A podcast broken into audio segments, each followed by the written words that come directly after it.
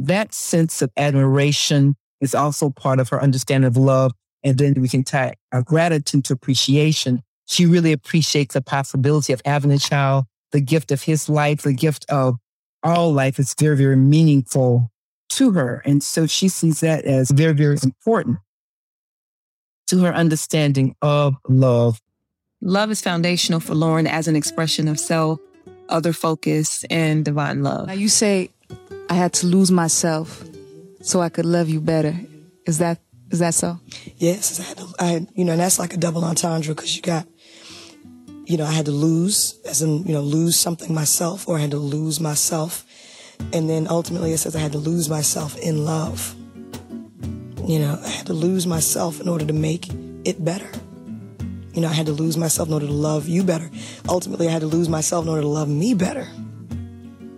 You know, in order to love others better. Her music is driven by and has the common connecting thread of love as the wellspring of her musical inspiration and motivation. You know, and it's just making love. It's making, I call it, this is like a musical libido. That's all it is. It's just, it's, just, it's love. You know what I mean? We do this because we're driven, you know, by a love, a desire to produce love, to receive love, you know, to create love, to make love, to live love, to love love, to love love.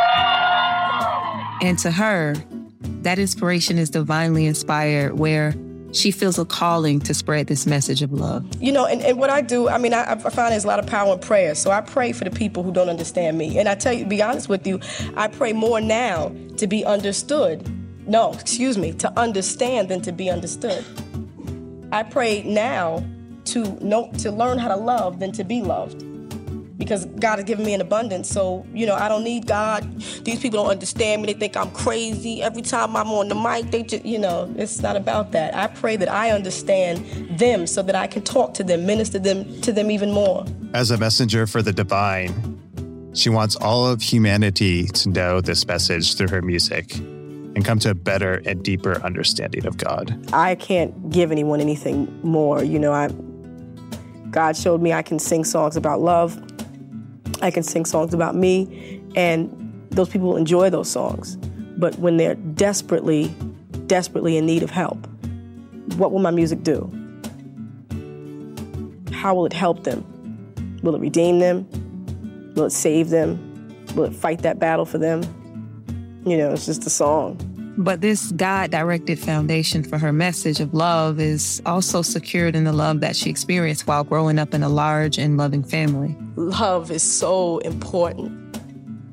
A loving environment. You know, I really, I, I to this day, I, I, I can't tell you how blessed I am to know how much love. And, and let me tell you, because when you get out there and you realize, see, I, I, grew up in a big family. My grandmother had 13 kids, and it was always a lot of us, and we just, you know, we just thought everybody's family is like this until I met other people who were scarred. And when she gave birth to her own children, the unconditional love she had for them brought clarity to who she was in God.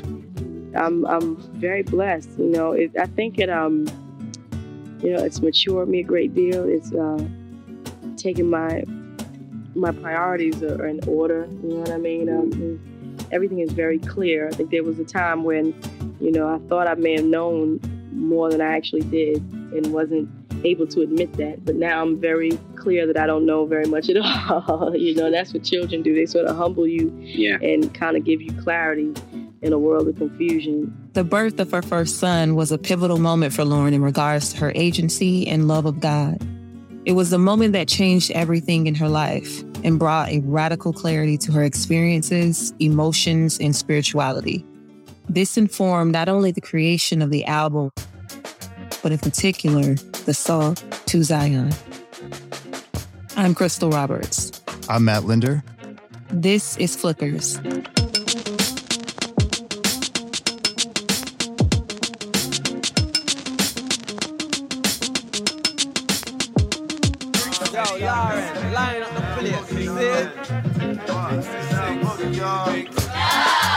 Love.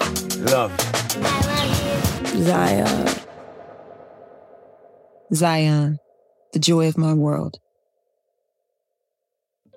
A lot of people saying, you know, you can't be pregnant and, and have a career if you go through with this pregnancy. You're going to lose everything. You're just at the top of your world. Why would you be so stupid? Why you do such a thing? That was Dr. Cheryl Kirk-Duggan. And yes, this is how folks around her and the public reacted to the news of her pregnancy.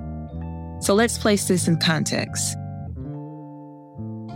Endeavoring on her first solo album, her pregnancy only complicated things.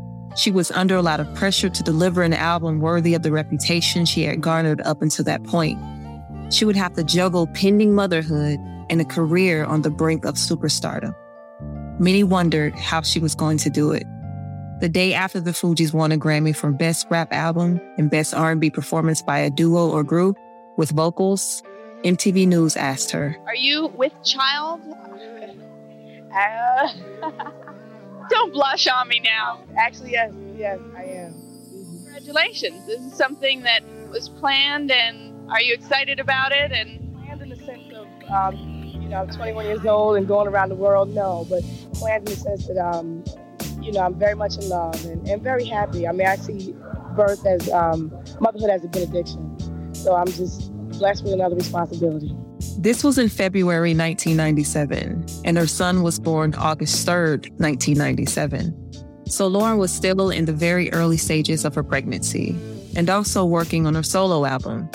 In an interview with the Chicago Tribune, she said, quote, I was very pregnant and I should have been tired. I had a huge amount of energy instead. I had all these ideas and I'd be in the studio till three in the morning, end quote. The birth of Zion brought clarity to the song she was writing for the album. In that same interview with the Chicago Tribune, she said, quote, when you're pregnant, you're very emotional. I think that was a huge benefit in making this album.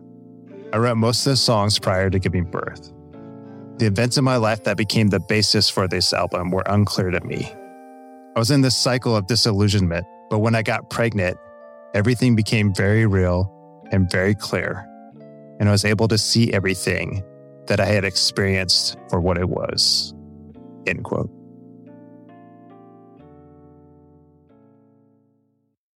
I can't imagine being pregnant, wanting to do this creative endeavor that is huge, and everybody telling you to get rid of the baby, to like think about your future, think about your career, think about the toll that this is going to take on your body, blah, blah, blah, blah. Julius Tunstall is speaking of the pressures that were placed on Lauryn from those at the label. One of the engineers of the album, Commissioner Gordon, on Rolling Stone's 500 Greatest Albums podcast, described the creation of To Zion and the reaction to her pregnancy. Sat real close next to me and came close to my ear and like sang it really soft, like a whisper in my ear. And she's singing about her son there was a lot of pressure on her to not have a baby and like lauryn what are you doing? And so to zion in one way is her response to those at her label as well as those surrounding her. To every person that said she was crazy to have a child in the midst of her rise to zion explained what none of them understood. Her joy was in zion not in stardom. And just the way that she goes about talking about what people are telling her to do with her life and to do with her child that she's so excited about bringing into this world. She thinks it's a gift. And people are saying, no, it's not. This is actually a burden. And that decision to have a child was the first decision for myself. You know what I mean? And, and, and it just impacted everything. It was like a domino effect. And it made me really see who was genuine in my, my life and cared about my emotional and spiritual well being and it was it was a real heavy experience. I think a lot of people were surprised, yeah. And some were like, you know, why now? It's not the time. And I was like, you know, you're never prepared. You know, I mean? even if you prepare, you're not prepared. You know, because that's how really magnificent it is. You know, it's just an incredible thing. And she's like, mm, I don't think so. It's really just so heavy because the production is so good and the words are so good. You can tell that she literally sat down and probably wrote down words, scratched stuff out, wrote down something else. I can say that better. That doesn't have to be said that way. Let me be more straightforward. Let me da da da da. Like, it's so incredible the way that she once again makes another jump like in her artistry. Like she's so focused. And the reward for that focus? I got these Grammys, I got these Grammy nominations. This is Raven Jones Stanbrough. I did this as a Billboard artist. I topped charts, not only as a Fugee member, but as a solo career artist. I did this as an actress. I'm still doing this as an activist. And I'm going to still put myself out there, but it's going to look different. And with the recording of Miseducation, it looked very different. Lauryn said to the Chicago Tribune, quote, I remember recording one vocal while I was flat on my back because I was so big I couldn't stand for long periods anymore. End quote. And as a new mother, right? Like Zion, Zion was born in the midst of all of that. And her trying to figure out her life and people telling her to get an abortion. Come on now. We're not doing that. Lauryn making that choice with her son personally impacted women who found themselves in similar situations. Juana Thompson, a freelance writer, wrote for Title on the 20th anniversary of Miseducation, quote, There is something incredibly special and poetic about To Zion. Lauryn sings candidly about the uncertainty surrounding her pregnancy and the happiness she felt after giving birth to her first child. At the age of 22, I found myself in a similar circumstance, contemplating my position in this world and wondering if I could bring a child into it. Throughout the whirlwind of emotions that I was experiencing, I found the answers in Hill's prose. It is a story about faith, survival, and the potency of choice. End quote. And then in Joan Morgan, She Begat This 20 Years of the Miseducation of Lauryn Hill, Tarana Burke recounted her experience. Quote, Lauryn Hill and I were pregnant at the same time. I was part of a group of youth activists across the country who were doing significant work. I was 23. I just graduated college, had a job, and was having a baby with the love of my life. In my mind, I was grown, but everybody was very much like, What are you doing? You're poised to accomplish this and that. Why would you have a baby right now? Even my movement folks were like, this is not revolutionary, it's selfish. I felt like the most revolutionary work I could do was raise this little girl. End quote. The thing is, Tarana was right. She went on to found one of the most impactful social movements of the 21st century, the Me Too movement? Our goal was really to work with um, black and brown girls in the South around, who are survivors of sexual violence to speak healing into their lives, to let them know that healing was possible and let them know that they weren't alone. And it just grew from there, it grew from working with young girls to grown women, we realized, oh, we're survivors of sexual violence, so there's others like us. And, it, and it's really been focused on what survivors need to start a healing process. That's really what the heart of our movement has been about. And also working to end sexual violence. And I'm so grateful that she didn't listen to those who wanted her to discard her child and to discard what she was able to create with Rohan Marley. The whole experience of being able to help to bring another human being in the world for her is a part of love. So the gift of creation, so you have to tie creation in with love. And she thanks her son for choosing her. And I thank you for choosing me to come through unto life to be beautiful. And so she's saying that so I chose my heart over my career and any objections people had to her being a single mom, because in the word she says, the joy of my world is in Zion.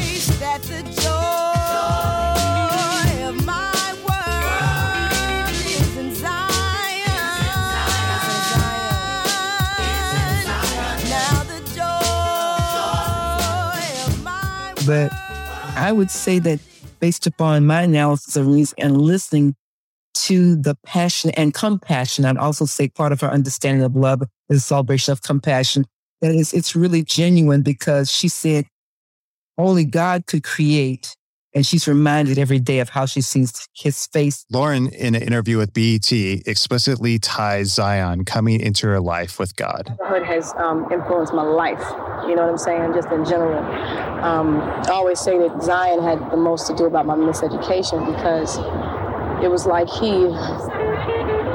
he revived me. You know what I mean? He he it's like God sent him to revive my spirit. And that with her having this child, she learned the depths of love in a way that she'd never known before. And therefore, her understanding of love would have to deal with the gift of fertility, the gift of being able to bear and carry a child. As we said at the beginning of the episode, Lauryn knew love because she was. I've always been surrounded by love, so I never had any voids, you know, any empty spaces as far as like attention, mm-hmm. you know what I'm saying, and love. And it wasn't until later that I started to meet people who, you know, didn't grow up with the same security, you know what I'm saying, and the same sense of, of love and affection that I grew up with.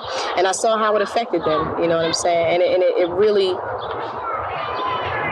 really made me think about how blessed I was to be born into the family that I was born into. Had a deep love of God. First of all, I'd like to say thanks to God um, because He uh, changed my life and put it in the direction in the direction that it's going in now, and He made me remember what I was supposed to be doing and uh, who I really was. And with Zion, she connected the two as a driving purpose for her music and, more importantly, her life. She felt like this wasn't worth my career in that way in terms of silencing myself in this other life that I've created for myself and for the people.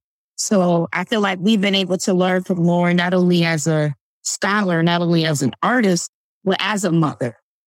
Even amidst contemporary critics and the fallback and the pushback against her silence, because I often feel like even silence says something very loudly. Like I hear Lauryn even if you're silent. I hear her say, I want to take a break so I can focus on my damn kid. In 2001, on a stage at MTV Studios in New York City for her Unplugged 2.0 performance, she recalled this tension of being a tour musician and a mother. And tour, you're supposed to enjoy and have a good time, but I'd be this prisoner in a hotel, you know, drinking tea and, you know, telling the children, you know, mommy has to sleep because I wanted to maintain this, you know, immaculate sounding voice, but that's not realistic. You know, reality is sometimes I stay up late.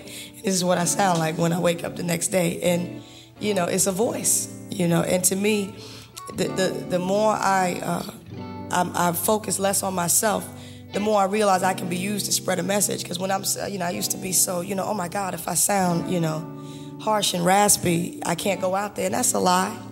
You know, I just sound like a singer with a lot of stuff in the throat. But it was more than the physical exhaustion of being pregnant and recording an album, but an emotional and spiritual battle. I'd gone through a lot, you know, a, a huge emotional and, and, and spiritual battle prior to the creation of that album. And the, the, funny thing is that while I was going in the battle, I couldn't see my hand despite my face. I mean, I really couldn't see anything because I was so emotionally entangled in everything that I'd gone through. But it was like once I was delivered from that situation, you know, and once I got the perspective, was able to look back at heartache and look back at pain and disappointment, for some reason, it all was so clear. And miseducation, as well as to Zion, was born out of these battles. You know, the picture started to form itself. The songs started to create themselves. I was able to look back and and and uh, and, and be a narrator of my own situation. But the interesting thing was that it didn't it couldn't happen while I was in the middle of the of the confusion. And so it's obviously drawing from like the biblical motifs of, of Zion, where Zion is a place of deliverance. To Zion is a double entendre, not only for her son, but also the biblical imagery it conjures up. As Alex Nava explains, the Old Testament prophet Jeremiah speaks of Zion during the period of the Babylonian exile, where the Israelites are in, in exile, and Zion becomes an image of, of return, return to the whole.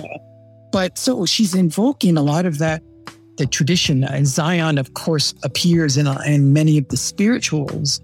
So it's a very rich, rich symbol of the idea of Zion that brims with not only personal significance in her case, but spiritual significance and also of like social social significance. That significance of the spiritual metaphor of a mountain comes across in a speech she gave to high school students in 2000 at the Academy of Achievement. Life is, is, is peaks and valleys. And some people think that that, some people explain that as good times, bad times, but I actually think it's learning or, or, or let's say learning mastership, learning mastership, okay, or study mastership, study mastership. Now, right, I went from the top of one mountain. I, I'd mastered something. I'd mastered something, and people appreciated it. But you know, once you're on the top of that mountain, you have to go this way. But in hip hop, everybody's like, "I'm not moving. I'm the master. I'm I'm great. I'm dope. I'm hot. I'm here. I've arrived. I'm not going anywhere." And that's what ha- you stay stuck on top of one on one hill, one mountain, when, you know, God's intention is that we study and master a bunch of different things. And so here I am descending this hill, and everybody's like, "Where you going?" You know, we we we're supposed to be on the top of the hill, but it's it's exciting time. It's it's definitely exciting time for me because I'm at the foot of another hill. You know, this this hill, you know, is, is different. You know, it's totally different. You have to navigate it different, but I get to learn and then once you learn and you go through that, you on the top of another one. There's different ways to get from the valley to the peak. For Lauryn, it's always been a path led by her faith. So let's explore the complexity of Lauryn's religious influences, as they are myriad and expressed through her music. In a 2007 interview with TV Maniacs, she speaks of the creation and making of music as a sacred duty. And when you're dealing with people who make music and write songs about the human condition, you're really dealing with the human heart condition. And, you know, it's important to do that in a, in a clean and sanctified area. You know, it's like a lot of the music they did tonight was Bob Marley. You know, Bob Marley took what he did so seriously. For him, it was a priesthood. You know, it wasn't, for me, it's a priesthood. It's not just, you know, let me just write this joint. And, you know, we could, I could do that. But for me, you know, for me to experience the high, it has to be something so connected. You know, it's so much deeper than just, you know, doing it necessarily for profit. So we'll come back to Bob Marley and his musical and spiritual influence on Lauryn in a later episode. But for now, we're going to look at the broad religious traditions that have informed her spirituality.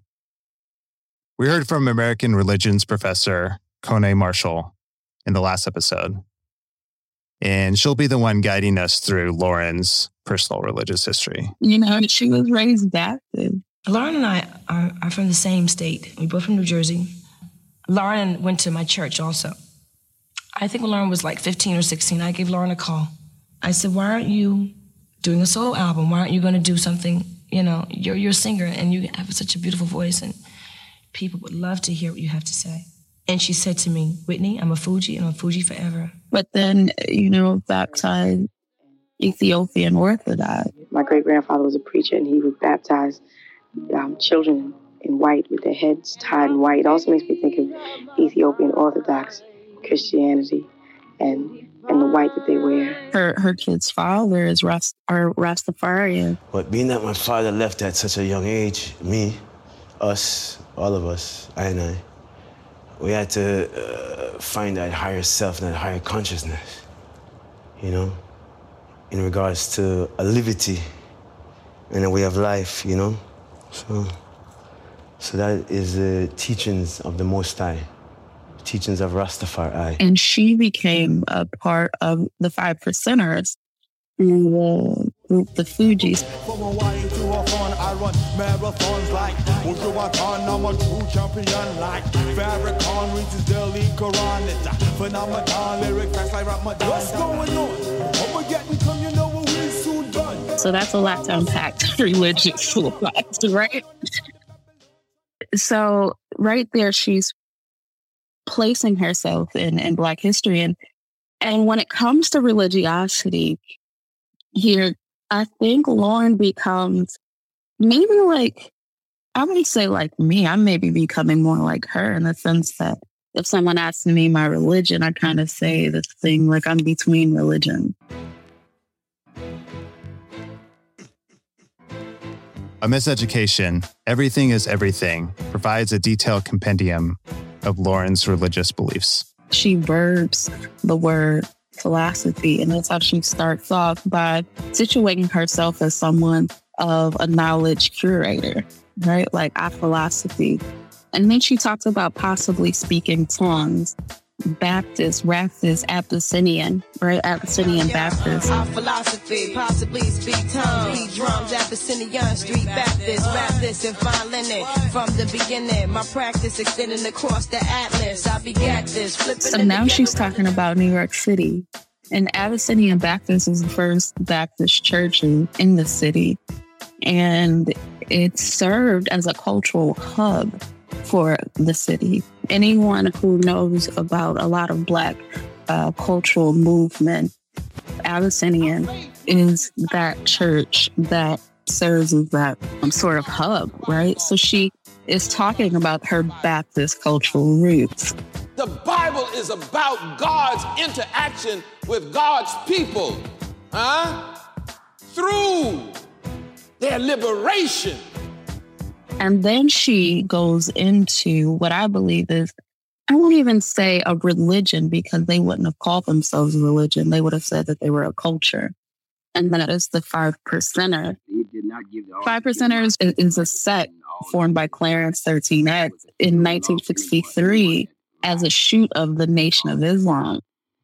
Alute. And he didn't give the order. That make him that he let he, he let the people know that their life was worth more than property, all material things.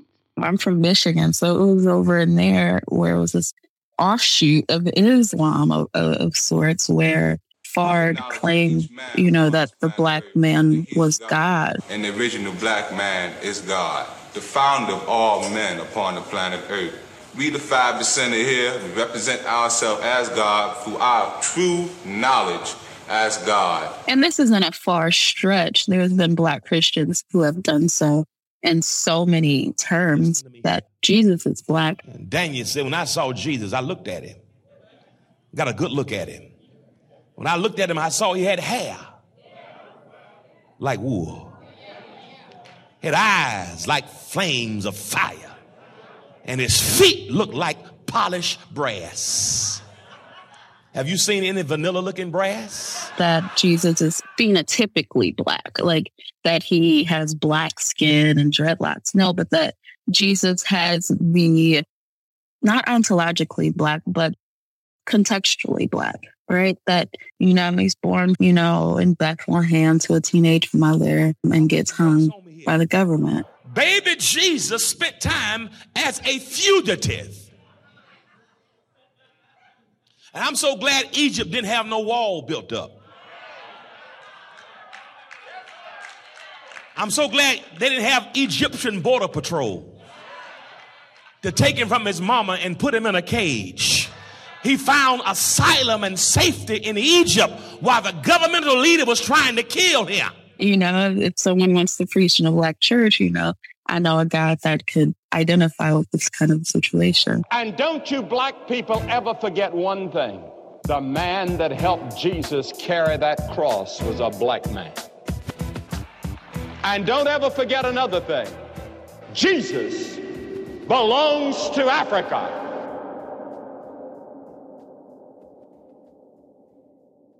W.E.B. Du Bois, in his circle, depicted Jesus as a black Southern man.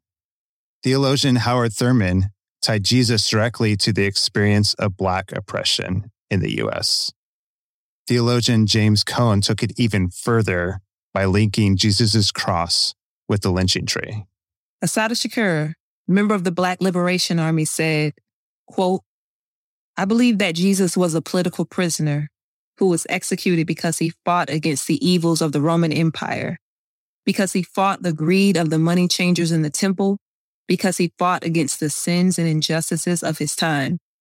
As a true child of God, Jesus spoke up for the poor, the meek, the sick, and the oppressed.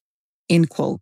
And then Assata's godson, Tupac Shakur, influenced by his godmother and the black spirituality he grew up under, depicted Jesus as black in the song Black Jesus. Trust to help to carry us through. Black Jesus.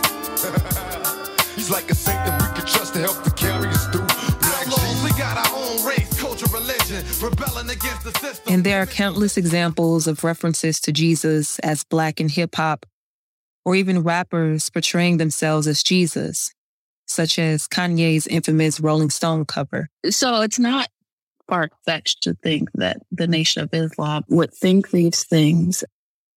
And so you got a lot of hip hoppers around that time that were professing Erykah Badu, some of uh, the Wu Tang. You get this kind of ideology. So even though Lauryn has this language and rhetoric of Christianity and Baptist, you can hear Lauryn go from where hip hop meets scripture into these kind of ideologies of five percent as a nation, right? She'll say. My rhymes is heavy like the mind of Sister Betty. L Boogie spars with stars and So now she's given reference, right, to the nation. So she's saying that my mind is heavy, it's weighty, it has a lot going on, just like the mind of Sister Betty Shabazz. Betty Shabazz, the widow of Malcolm X. In particular, one of the aims was uh, internationalizing the problem of the Afro American in this country. He felt that as long as in a few states we were begging for cups of coffee or things of this sort, and that I, I fight with stars and constellations. I'm adjacent to the king. I don't fear human beings. Now hear this mixture where hip hop meets scripture, develop a negative into a positive picture. It's this ideology that, you know, we are more than humans and what's going on in our own circumstances. We are above it. We are actually uh, in a space where we converse with gods. I think it's not unlike a lot of Christian rhetoric of those of the oppressed or religious rhetoric of those of the oppressed. It's hard to be hopeful. And so without becoming nihilistic, what do you do? How do we situate God, all powerful and all knowing and all omnipresent, in our lives of suffering? And so I believe that that's what Lauryn is doing and everything is everything. I would even, you know, argue that she's doing in more of her music, but everything is everything. Everything is everything is the most pessimistic and optimistic phrase you could ever say, depending on your perspective. It's like it is what it is. And then she tries to say, we are not of this world. Because being in this world is hard to deal with as young people, as people in these urban cities, as women, it's rough. And while she doesn't provide too many answers, she does provide, I think, eschatological grasping. I think she does have hope for the future. I think she has hope in loving ourselves and love. So she's talking about, again, going back to this Ethiopian, right? These Ethiopian concept of blackness I want to take us down a bit of rabbit trail, but I think an important one as it shows us how these traditions inform Lauryn's understanding of God and spirituality. There's one of the Desert Father that most people don't know about, but it should be well known. This is Femi Olutade. Femi Olutade. I worked on Dissect, which is a very popular music podcast, African, Nigerian, by ethnicity. I grew up charismatic. Assemblies of God were received into the Orthodox Church about 2019 or so. He's called Abba Moses, also known as Moses the Ethiopian. And for those that don't know, Ethiopia is not initially like an ethnic origin. It's actually a racial one because Ethiopia in Greek means like land of like scorched faces. So it's actually talking about as black people. So he's also referred to as Moses the Black. Ethiopia was an important center for early Christianity. There are lots of mentions of Ethiopia in the Old Testament. You have the whole Ethiopian eunuch situation where Philip, one of Jesus' disciples, brings the first Gentile into the Christian faith. And then you have the Ethiopian Orthodox Church, which traces its origins back to that Ethiopian eunuch. So Ethiopia has a very important and rich history in Christianity. And Moses, the Ethiopian, is an integral part of that story. And he's a, interesting because he was a slave and then he was a robber and murderer. And then he found a monastery and then his life got changed by like knowing Jesus and being part of the spiritual tradition in the Eastern church. And this is the early centuries of the church. So it wasn't really split at the time, but it was in the Eastern tradition. And he just changed his life. He became this really strong pacifist. And he, uh, it took him a while and took him a lot of working through a lot of his tendencies and a lot of things that were in his heart. But he became this very gentle and loving and like life giving kind of person. So definitely a great saint that is not known generally. In addition, in Rastafarianism, Ethiopia is their holy land. Rastafari concept is one, His Majesty Haile Selassie first is the returned Messiah, Jesus Christus in his kingly character. Two, we believe in a United States of Africa. And three, repatriation and reparation, amos, will be in our time. So there's a lot of rich religious imagery that Lauryn is bringing when referencing Ethiopia in Everything is Everything. The religiosity of the song even appears in the music and her choice of musicians. And I would even dare say gospel, because that's where John Legend actually got his first debut on that song the gospel background. Yes. W- during the listening party and how that influenced this album. Sure. You know, my radio show airs in Scranton, Pennsylvania. Oh, wow. So I, I used to play there at the church for several years. years. Yes. And even when I moved to New York, I would still drive over to Scranton every once in a while and uh, play at the church. And uh, uh, I, I, love the folks in, in Scranton and uh, Bethel AME Church. John Legend coming in from like the gospel roots little. There's so much going on in there. I love it. I love it. So I guess I'd say is is grappling with both identity and, and race and gender while also trying to understand religion. And religion at the end of the day questions and ask all the questions that we have no answers to. And the, the song says we're trying to win a game. Who made these rules, right? To this game that we're playing we're so confused easily and led astray. I think she's trying to make sense of it all. And that's what religion is also doing. Tries to provide us answers or not even answers, but a way to navigate the world. In a song like Everything is Everything, we hear Lauryn exploring various threads of religion and how her religious knowledge and understanding is expanding the being that is God is like in such a small box to me from what I've been fed. And there's so much more to the realization of who God is and what God can do in someone's life. And so Lauryn Hill started figuring that out in bits and pieces. When the lights were turned on in my life, I realized that I had been in the dark and that uh, that my entire purpose on earth was to be a servant. And miseducation puts some perspective out there. Uh, now I may have wisdom and knowledge on earth, but if I speak wrong,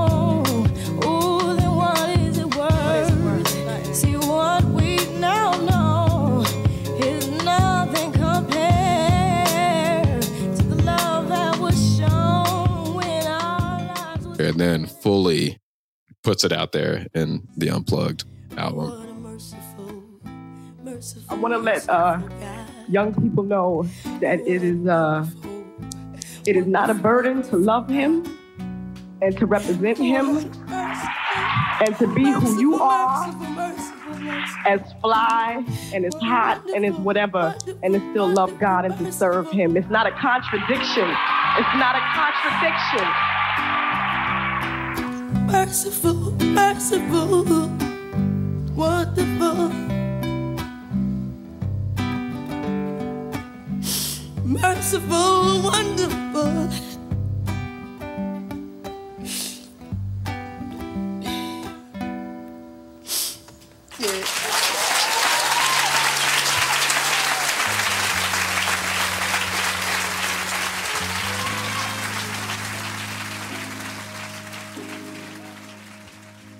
Even with love as her foundation, Lauryn learned a greater love through the birth of Zion, but found an even greater love from God, who loved her enough to bless her with Zion, and as she put it, helped her find peace of mind.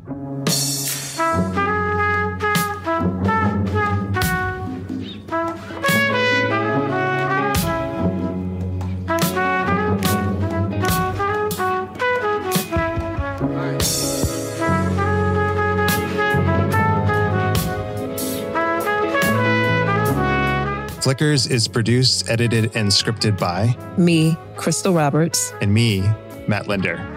Engineering, mixing, and sound design by Matt Linder. Theme music by Julius Tunstall. Cover art by Papercut Prayers. Additional music from Beats by Hype, NFT Guitar, Noble Ciotti, and Ashuka made it. Screenshot this episode, share it on social media, and tag three friends as well as us at the Flickers Pod. If you haven't left a review on Apple Podcasts, Spotify, Podchaser, or Good Pods, head over there and tell us what type of love changed your life. We'll be back next week with Love. It ain't working. Thanks for listening. Bye. Bye. Me mommy love me like she love her nappy head. She sang me fables when she used to wrap me dreads. She said me look like me grandpappy, now he dead. He never met me, but he loved me, yeah, he did. He was a king before me, ma became a queen. They killed him dead because he tried to stop the war. Me mama loved me like the song that she sing, but I think she loved me just a little.